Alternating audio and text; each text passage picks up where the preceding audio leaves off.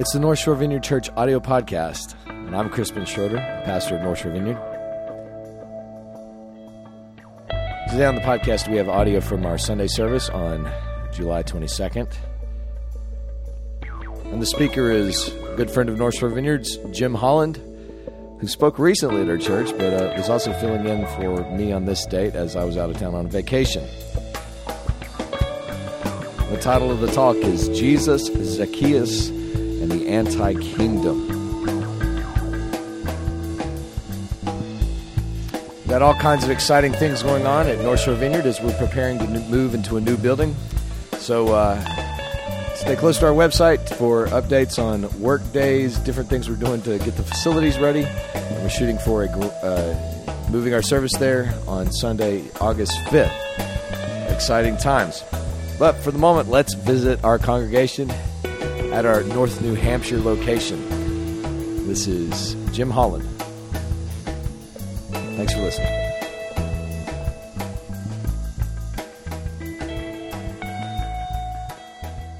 I'd like to invite everybody to, to just stand for a minute. We're gonna we're gonna pray. We're gonna invite God to do something. I don't I don't know if this is weird, but you know, you don't feel obliged. You don't feel guilty if you don't. Um, um, God does he does things in the weird things. I find um, it's not usually in the normal things. A lot of times it's in the normal things, but sometimes it's stepping out of the comfort zone. I guess. Um, and so what I would like to do is is I want to take a moment just for us to invite God in, but I want to do it in a certain way. And um, what we're talking about today is God's kingdom, uh, and as it relates to a, a certain individual's encounter with Jesus. And um, in Isaiah, I'm sorry, in Psalm 139, there's this very cool part. It just says this it says, Search me, O God, and know my heart. Test me and know my anxious thoughts. Point out anything in me that offends you. Uh huh. And lead me after that, and lead me along the path of everlasting light. So I just want to take a minute. If you feel comfortable putting your hands out, putting your hands up, putting your hands down in your pocket, whatever works for you, um, I want to invite, I want us to invite God in to search us, to know all of those anxious places, the dark places, the hidden places. Breathe and ask Him to point out anything that offends Him. I'm not talking about intentional sin necessarily. I'm talking about where we just kind of miss it or where we don't hear it or where we're too busy. And so, God, we invite you to search us. And God, that just scares the snot out of me. There is so much inside of me. But search me. Show me where I miss your kingdom and your way. And God, shine your light on all of those places, in all those corners, and all those nooks, and all those cobwebs, and all those those uh, locked up closets that I don't let anybody see. And God, point out what is not best for me in your kingdom. And help me in the path of righteousness, God. Just invite the Holy Spirit to just run through those dark places. Invite the Father to point out some things that maybe you have missed. Where you haven't tapped into his kingdom or you haven't allowed his kingdom to flow. And know that in doing that, it's a step it's a new journey on the paths of righteousness. It's a new step in knowing intimately the person of Jesus. Let him in. Amen. Thank you just for indulging that. I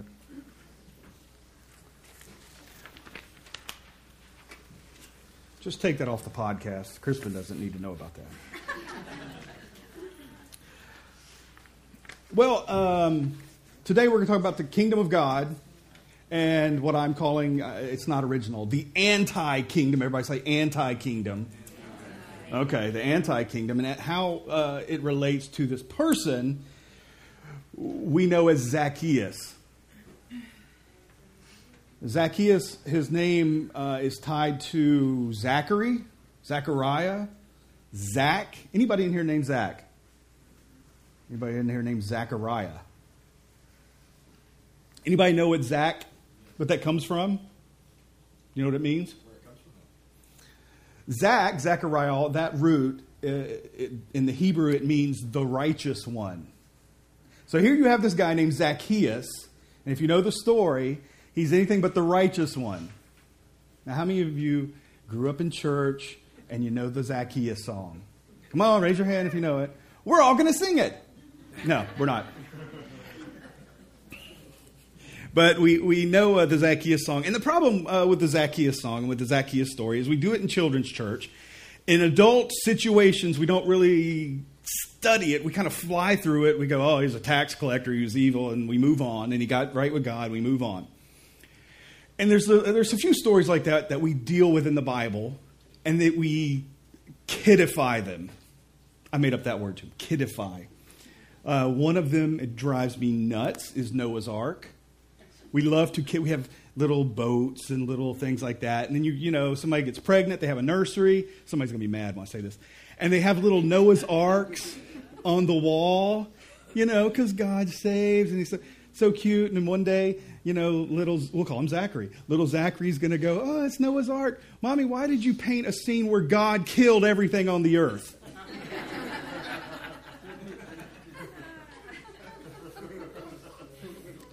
we kidify the story where God erases pretty much all life on the planet and we make it this cute little kid story. Well, this is the same uh, same way with Zacchaeus, and we do it because the Bible says he was what sized little man?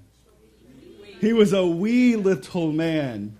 Um, and so we miss the, the bigger version. So if you want to open up to Luke 19, and we're going to get there in just a second. If you don't have a Bible, there are some Bibles about the place.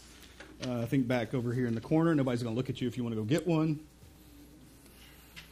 And so here's what we got to understand I love history. Anybody else in here a history kind of buff nut? You like to you like the backstory before you get to the real story. Anybody like that? Oh, okay, I'm the only one, so okay. You will be bored for a minute. No, you won't. All right, here's what's going on at the time. Israel has been conquered by Rome. They are an oppressed people. Rome, well, let's, let's do it this way. Maybe this will make it a little more real. Imagine for a second that Mississippi comes in and conquers southern Louisiana. Just imagine. Are you imagining? You're like, oh, that ain't, that ain't happening. I got too many guns. Okay. So Mississippi attacks uh, southern Louisiana. You know, they attack them with uh, cotton and soybeans and catfish and whatever, whatever else. They come in, they take over southern Louisiana. And they say as all conquerors do, well, now that we own this land, you have to pay us. You have to pay us out of what you make. And so now, if you make, you know, if, if a, an Israelite at the time was making, you know, six hundred fifty thousand dollars a year, that would have been funny. But if he if he made six hundred fifty thousand dollars a year and his tax was, I don't know, uh, five hundred thousand, I'm just making up numbers. Then all of a sudden he owes an additional amount to Mississippi, which just doesn't seem fair because Mississippi's. I can say that I'm from Mississippi, so it's you know it's it is what it is. So Rome comes in. They take over this this this land, but more than that, they take over this people, God's people. And now they have to be taxed, and that tax has to go to Rome. Well, they, Rome figures out here's how we're going to collect the taxes.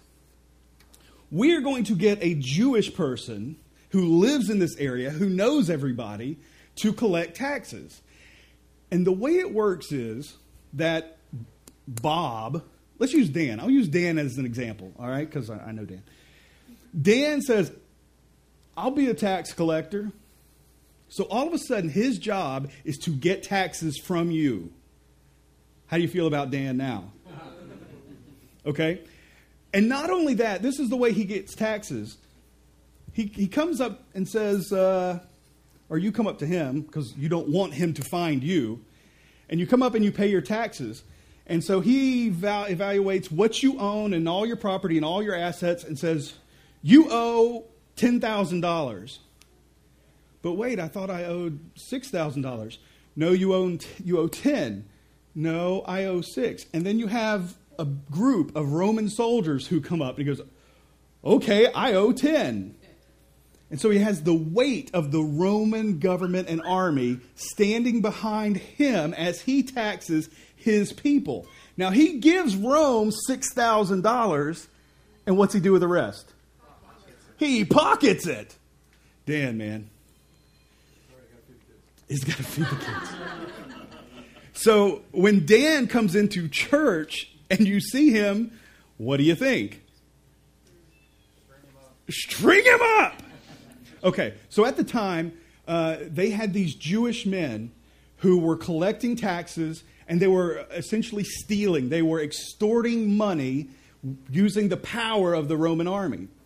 Well, if you, uh, if you understand some of the things that were uh, going on, they were overcharging the Jews. And in doing that, they put a fear because they didn't know if at any moment the Roman army comes in with a tax collector and bankrupts them. They lose their inheritance, they lose their family land, and this can happen. And then the tax collector goes off and he takes whatever his ridiculous cut is. And so everybody hated these tax collectors. Um, the really bad part is the tax collectors were Jewish.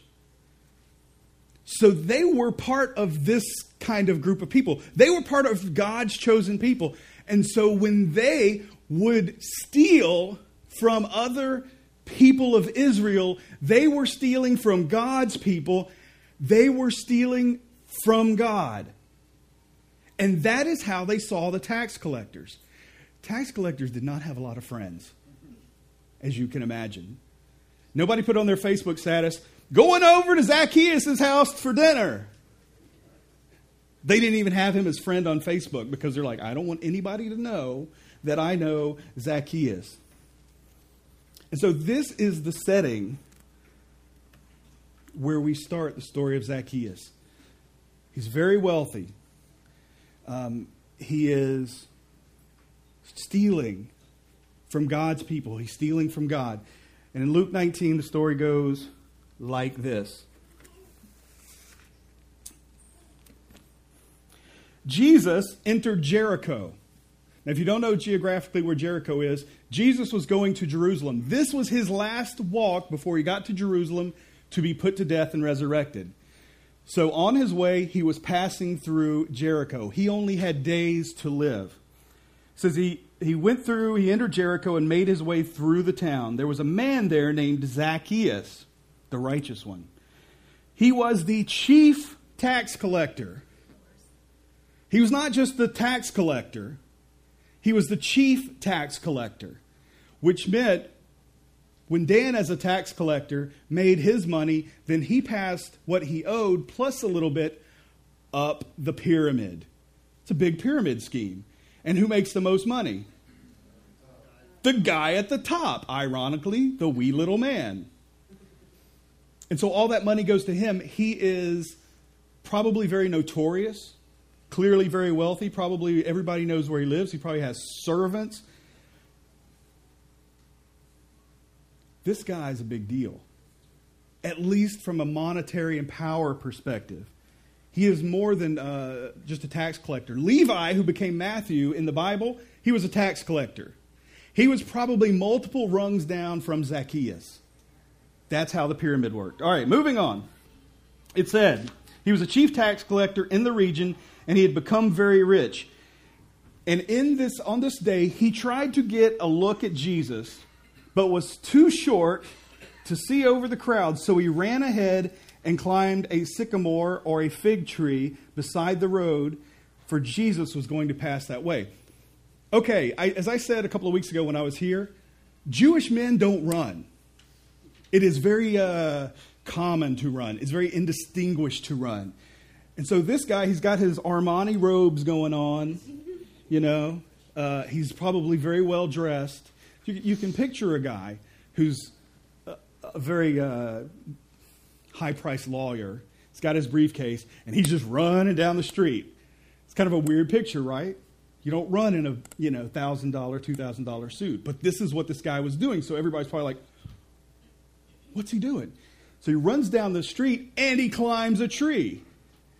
Can you see a lawyer with his briefcase in an Armani suit climbing up a tree?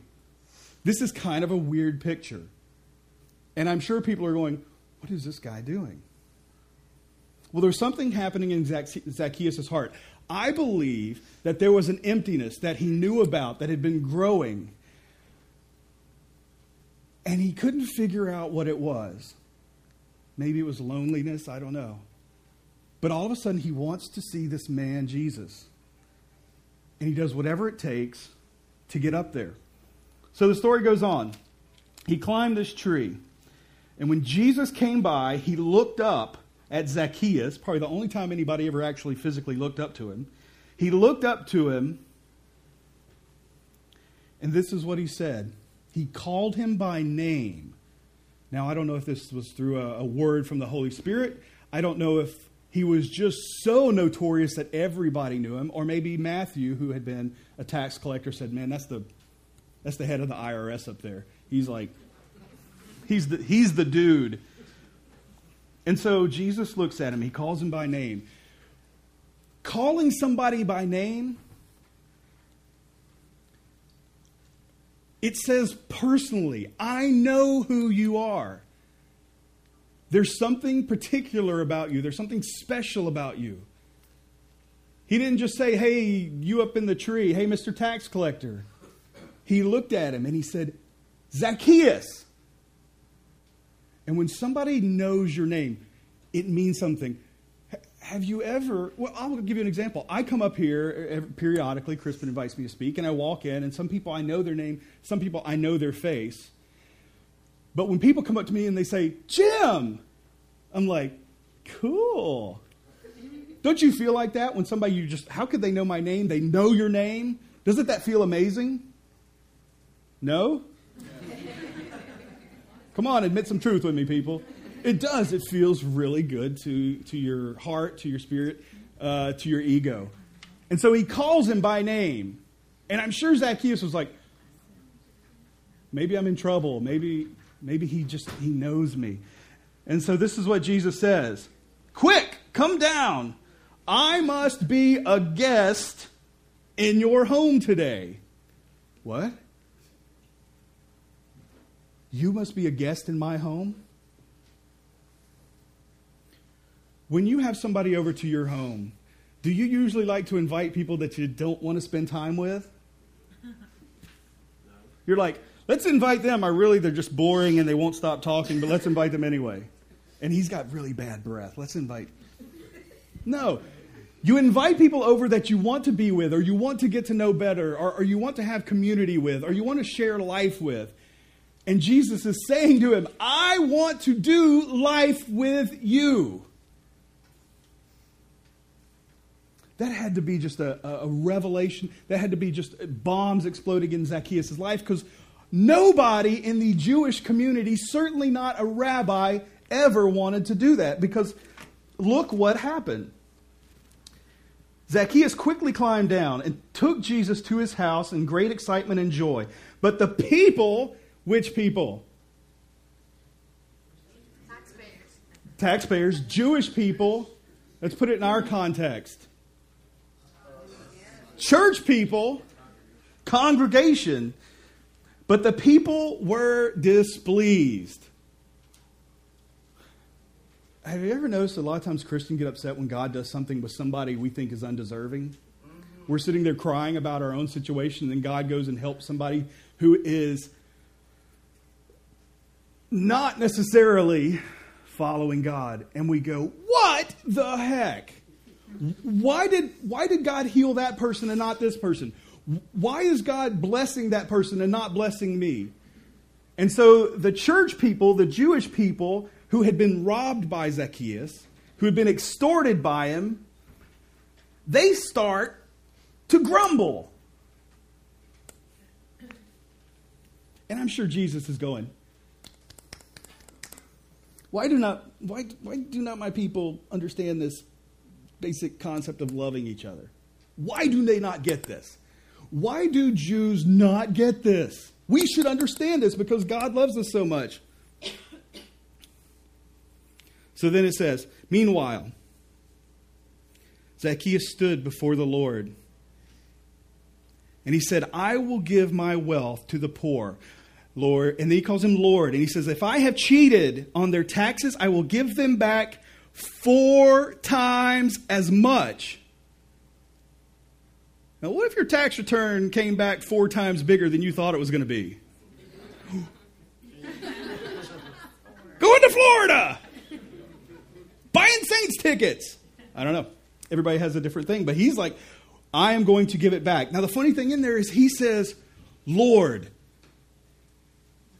In those times, Caesar was Lord. To call anybody else Lord was bad news especially for somebody who worked under the Roman government. And so he is saying, No, Caesar is not Lord. You are Lord. There's something in his heart that recognizes who Jesus really is. And not only does he recognize it and internalizes it, he publicly vocalizes it Lord. Not my money, not my power, not my status, you are Lord. And then Jesus responded, Salvation, salvation has come to this home today. For this man has shown himself to be a true son of Abraham. And then one of the most powerful things, probably the sum, to sum up the book of Luke, Jesus says, For the Son of Man came to seek and save those who are lost. I love the fact that this is one of the last things Jesus did before he went to Jerusalem to be crucified. He goes to the house of the one person, the last person on earth, on earth that you think he would go to.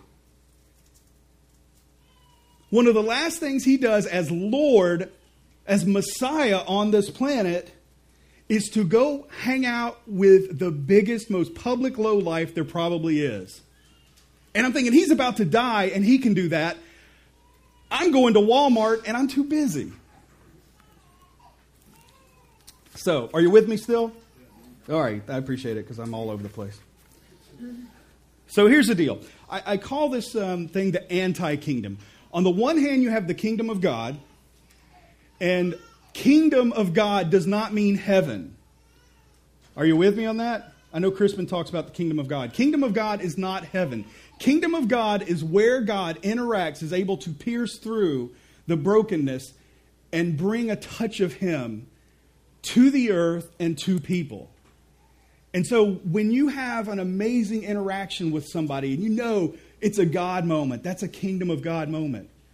When someone is helped, when Zacchaeus said, Four times what I've stolen, that's a kingdom of God moment. The kingdom of God is, is uh, kind of floating all around us. And when we can, ta- it's not the force, by the way.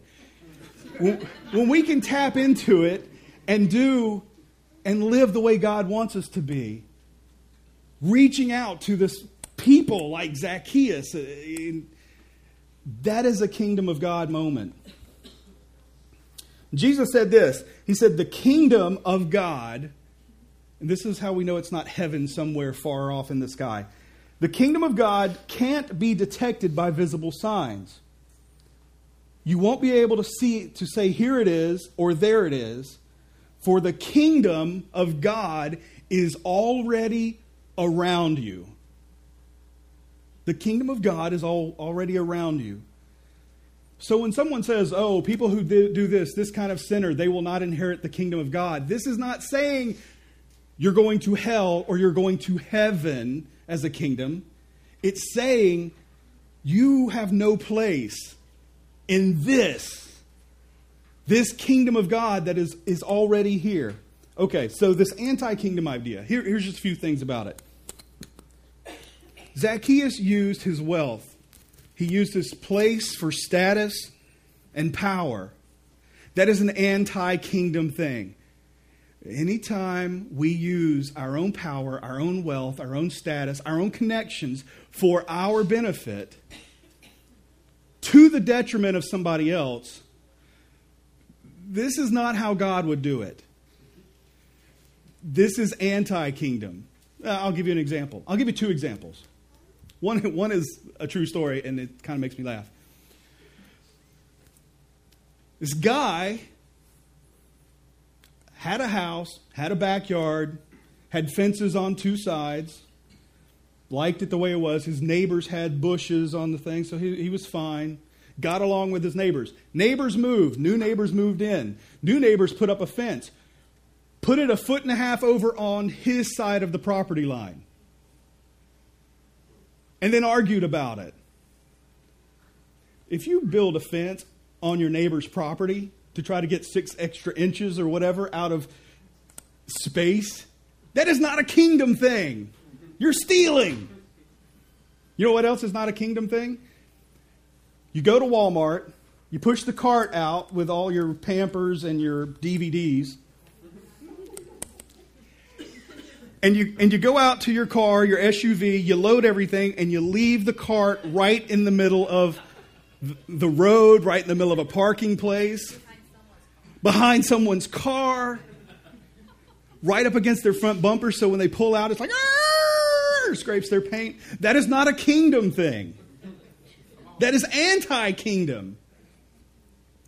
When you have neighbors that move in and they've got a junky car and they've got 18 dogs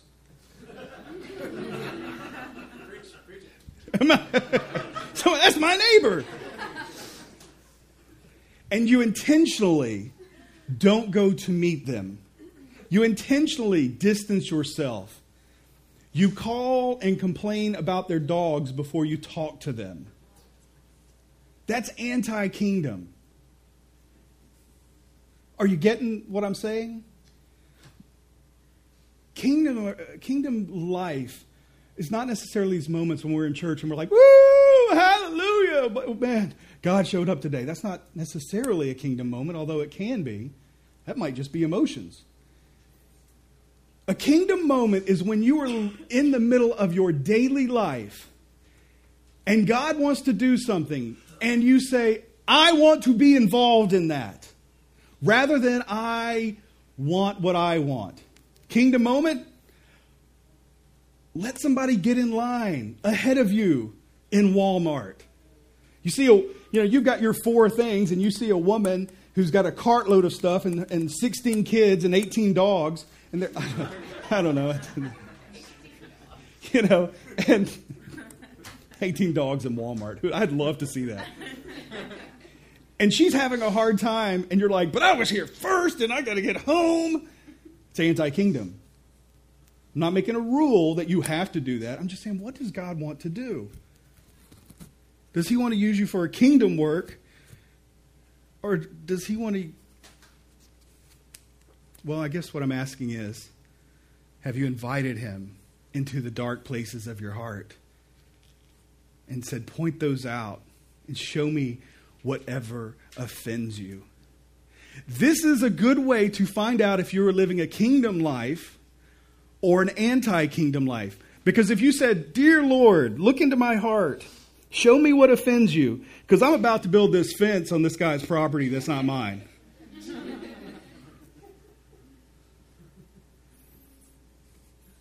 or you say, Our neighbors are so loud. I'm going to call the police. I'm going to egg their house. I'm going to get them 14 more dogs. I don't know what that would do. And do you say in your heart, God, show me what offends you? Show me the darkness in my heart. And then you change your mind and go, man, I don't want to be that neighbor. I, I, don't want to be the neighbor that reacts to that neighbor because if I'm that neighbor, I'm going to be twice as bad as that neighbor. Now, obviously, there's a, there's a, a time when you have to, things progress and stuff doesn't happen. You may have to go to the police. That's not what I'm saying. I'm saying is, where is your heart when you start this thing? And so Zacchaeus is up in this tree. Something has happened. And he's thinking something's changing. He can sense it in his heart, and he feels this need for power to diminish. And so he moved from the anti kingdom to the kingdom. He decided that I'm no longer going to overcharge people. In fact, I'm going to pay people back. I'm no longer going to steal because what I'm doing is I'm making people's life difficult. Do you make people's life difficult? Do you cut in front of people on the highway? Pull out in front of people? That's making life, making life difficult for people. Yeah, slow down a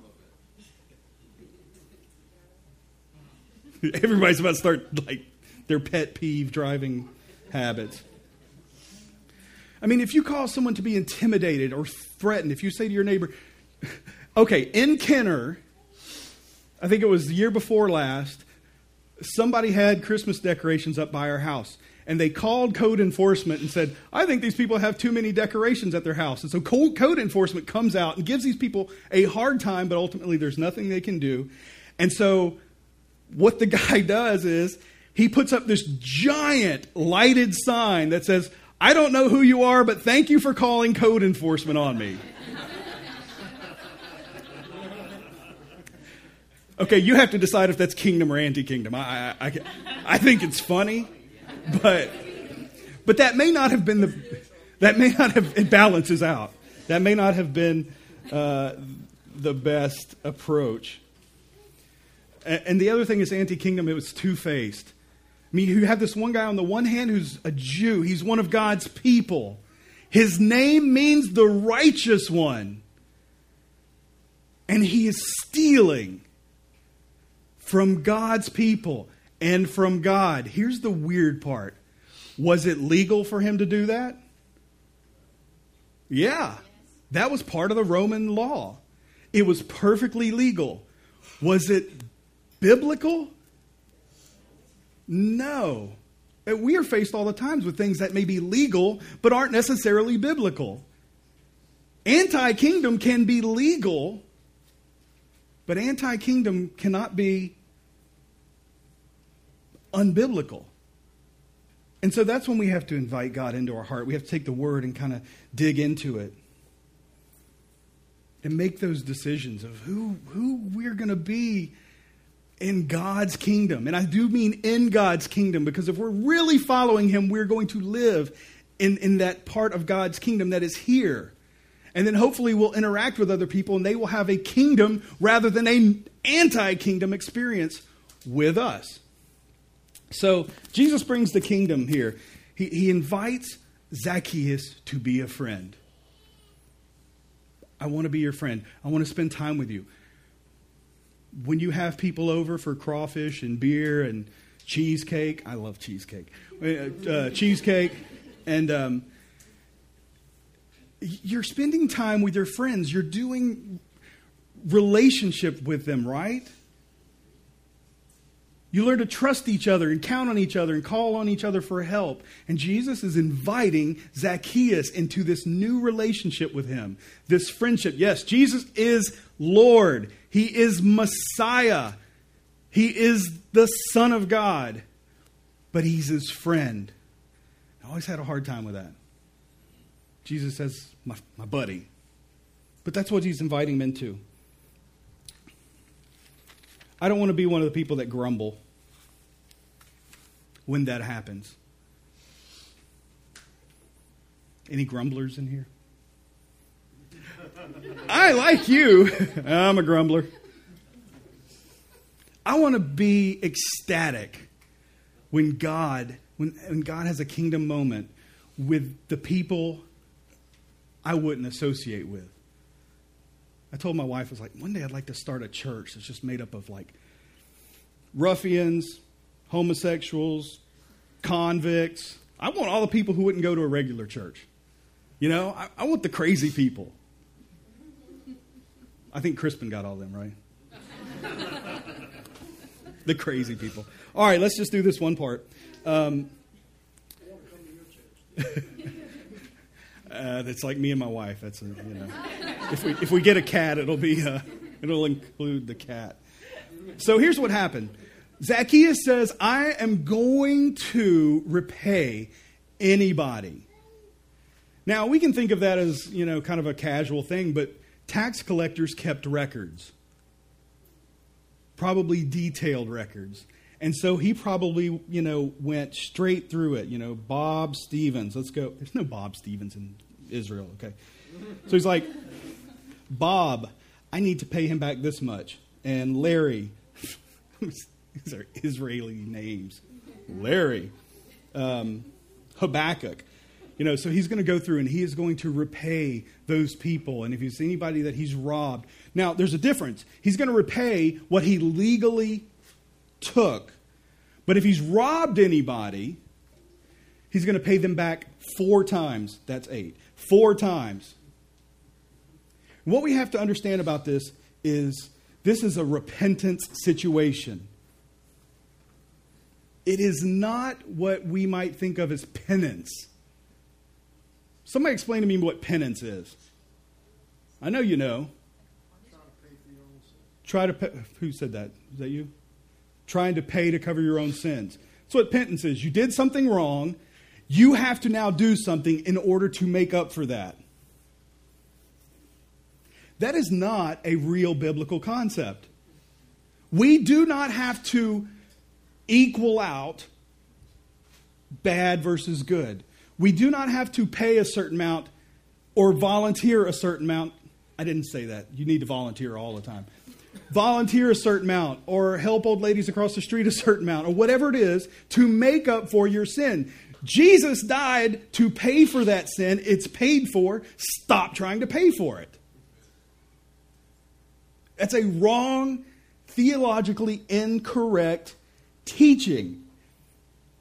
Zacchaeus did not do penance to get rid of guilt, to, to make himself right with God.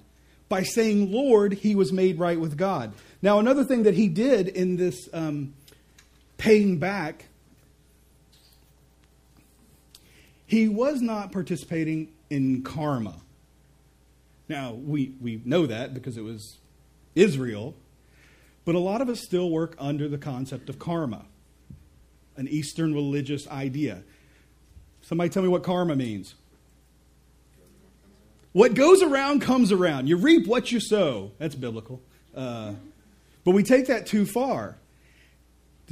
You guys remember the show uh, My Name is Earl? Yeah.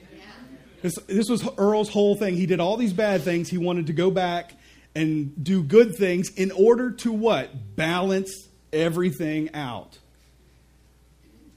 But you can't balance everything out. It is impossible. You have 562 tons of sin, and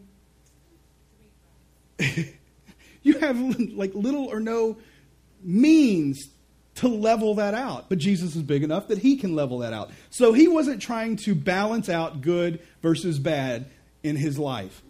It's not karma. That's not, that's not real. That's not godly. What he was doing was something else. He was paying restitution. Restitution is simply this Zacchaeus recognized in that moment of meeting Jesus, in that moment of being touched by God, he realized the unimaginable goodness of God, the incomprehensible, uh, t- t- incomprehensible for Mississippi, remember? Okay. And I can say that. Incomprehensible love of God. He interacted with the kingdom of God. And in experiencing the kingdom, it was natural for him to want to share in that kingdom. So when he realized, God has been so good to me, why in this kingdom world should I not now be good to other people? Why should I receive from God this blessing of life and living in the kingdom and being friends with Jesus, but still steal from other people?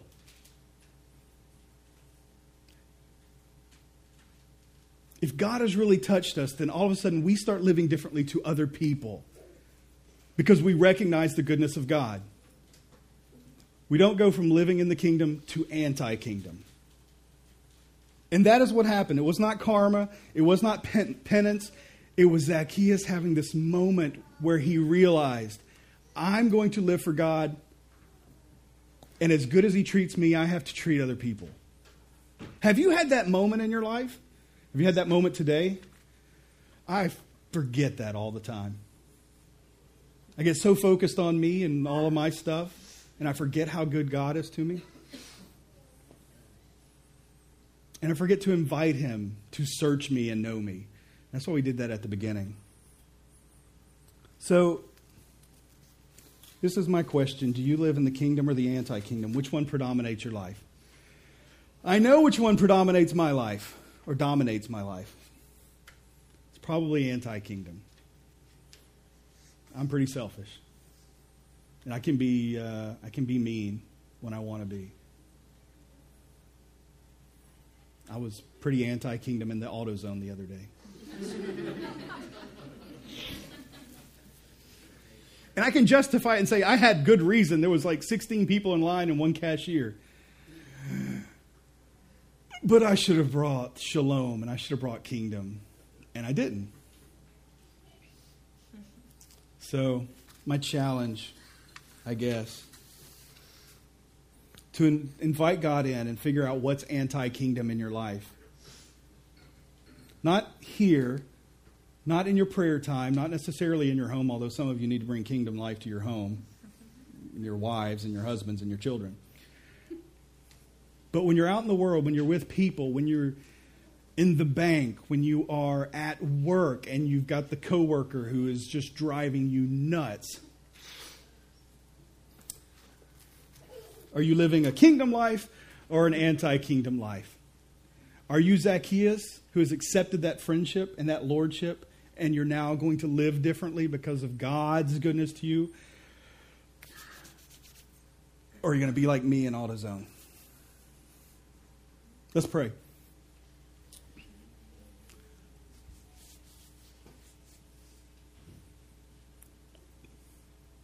Father, I just simply ask that this body, this community, this family, these friends will care about each other, will love each other, will know each other, will not let anybody slip through the cracks. And in so doing, they will be sharing a kingdom life and letting other people experience that kingdom so that those people will let others experience the kingdom and so forth and so on. God, I pray that this body, that this church, that this community, that this group of friends and family will, in their daily travels, their daily task, and their day to day mundane stuff, that they will see the Zacchaeuses. People who are looking, but they're hurting, and by all accounts, they should just be cast out, and they will see how God wants to reach in their life with the kingdom of God.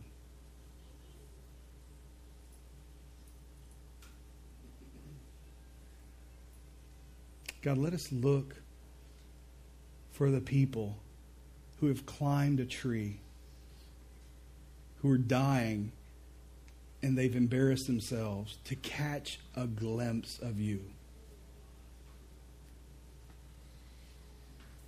God, God bless everybody here. Keep them close together, a community of love and acceptance. In Jesus' name, amen. Be blessed, people.